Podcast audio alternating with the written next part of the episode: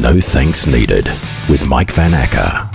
Hey, I'm Mike Van Acker. Thanks for listening to No Thanks Needed. This week we'll relive the Brisbane Broncos' amazing achievement against the Gold Coast. I've got a Bindi Irwin baby update for you and I'll do my very first TV show review. But first, No Thanks Needed News. So this week, a million dollar three year research study into weight loss revealed that people that committed to a diet and exercise regime lost more weight than the people that didn't commit. That's right, it took a million bucks and two years to come up with that. Now, next time someone has a million bucks to spend on a study like that, come and see me at my new company, Captain Obvious Research Services for a million bucks. We can have that study back to you in a week and deliver the results on a banner towed by a biplane. The banner does cost extra though.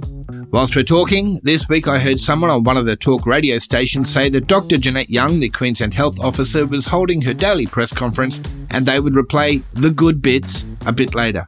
The good bits. She's been saying pretty much the same stuff every day since March. The only difference now is it seems that if you're an AFL player or someone famous, you can come in. If you're not, get stuffed, bugger off and it's all a bit drab. You know, it's not like she finishes each press conference with a song and dance. Maybe she could. Maybe a song. Maybe tell a joke or give tips for the races on the weekend. Actually, that'd be quite good. Someone should totally suggest that to her. No thanks needed. A war of words has erupted over the American actor Tom Hanks, who's on the Gold Coast to film a movie about Elvis. He plays Elvis's manager. And the suggestion is he should have been forced to go into hotel quarantine instead of being allowed to quarantine in a luxury resort, I assume, right next to the AFL players. I feel sorry for Tom Hanks here. I'm sure he wouldn't have minded hotel quarantine. We know that he can do long periods of time by himself. Just give him a volleyball, he'll be fine. No Thanks Needed. Sport. Brisbane Bronco fans, how good was it? Years from now, people will talk about the moment. I say, Where were you? Where were you when it happened? I'll never forget where I was. I was driving home. I just dropped Jake to his job at McDonald's and I was listening to the game. And I'll never forget that moment. A kick was put through, it's bounced off a Gold Coast Titans player's leg. The ball's trickled into the end goal. Inexplicably, Darius Boyd was standing there. He looked at it. You could almost see him think, I think I saw one of those training. And I think when it's behind this line, you've just got to put downward pressure on it and they give you points or something. And so he did. And there it was, people.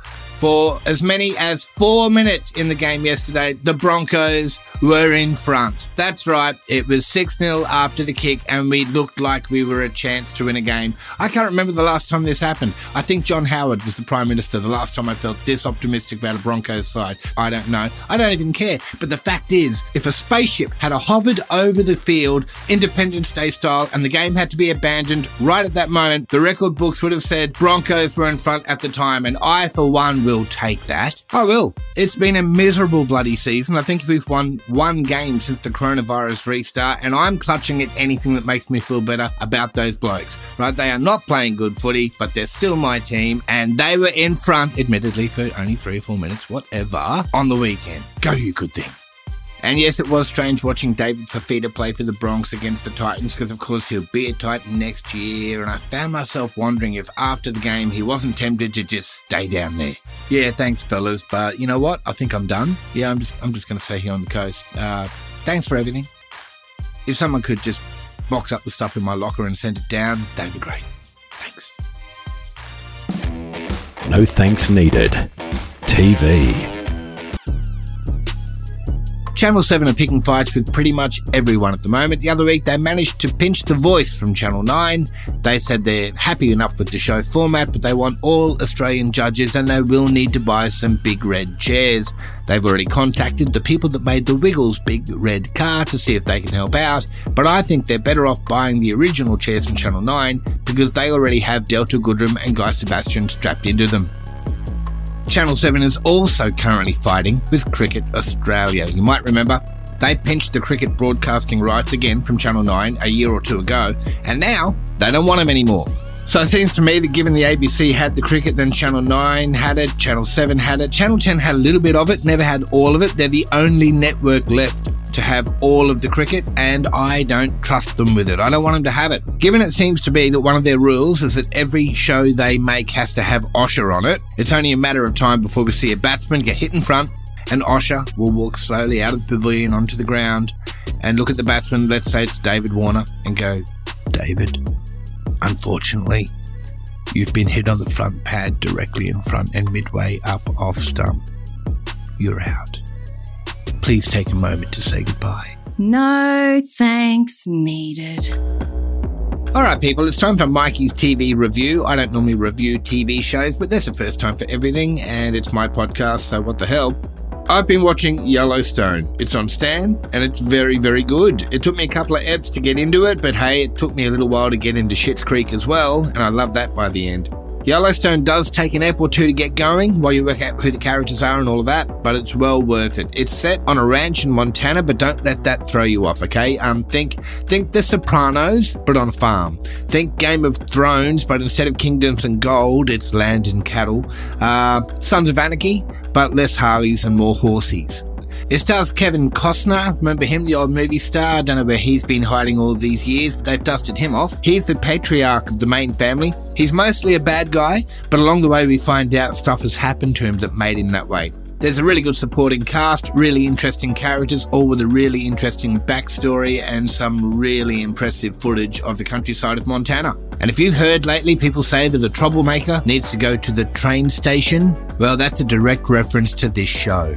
I've nearly finished season two. There's a third season waiting, and I gotta tell you, it's worth a look. It's better than Ozark, but not as good as Game of Thrones, except for the last season of Game of Thrones, because everything was better than that. Yellowstone. Check it out. No thanks needed. Bindi Irwin has released a statement saying her pregnancy is going well, and at this stage, their unborn baby is about the size of a hummingbird. May I be the first to say, What?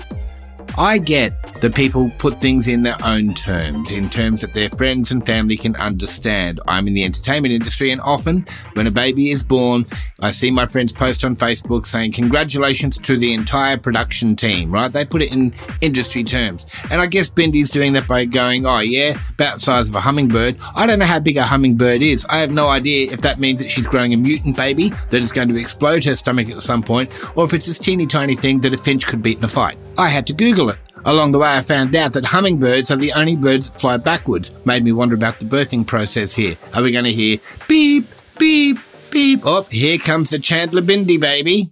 And is that how Bindi and Chandler relate to each other? Is that how they chat, just kind of in zoo and animal terms? Does Bindi say to Chandler, We have so much washing to fold, it's like tortoise sized? Chandler, when he's in the mood, saying to Bindi, Tonight, I'm going to be all over you like a crocodile on a chicken. Bindi having giggly girl talk with a friend saying he's such a lovely man and you should see his bearded dragon. You're listening to Mike Van Acker. No thanks needed. Okay, thanks for listening to No Thanks Needed. That's our 13th episode. Unlucky for some, as they say. Hey, if you enjoyed this, please like, subscribe, share, help me spread the word. I would really appreciate that. Chat to you next week.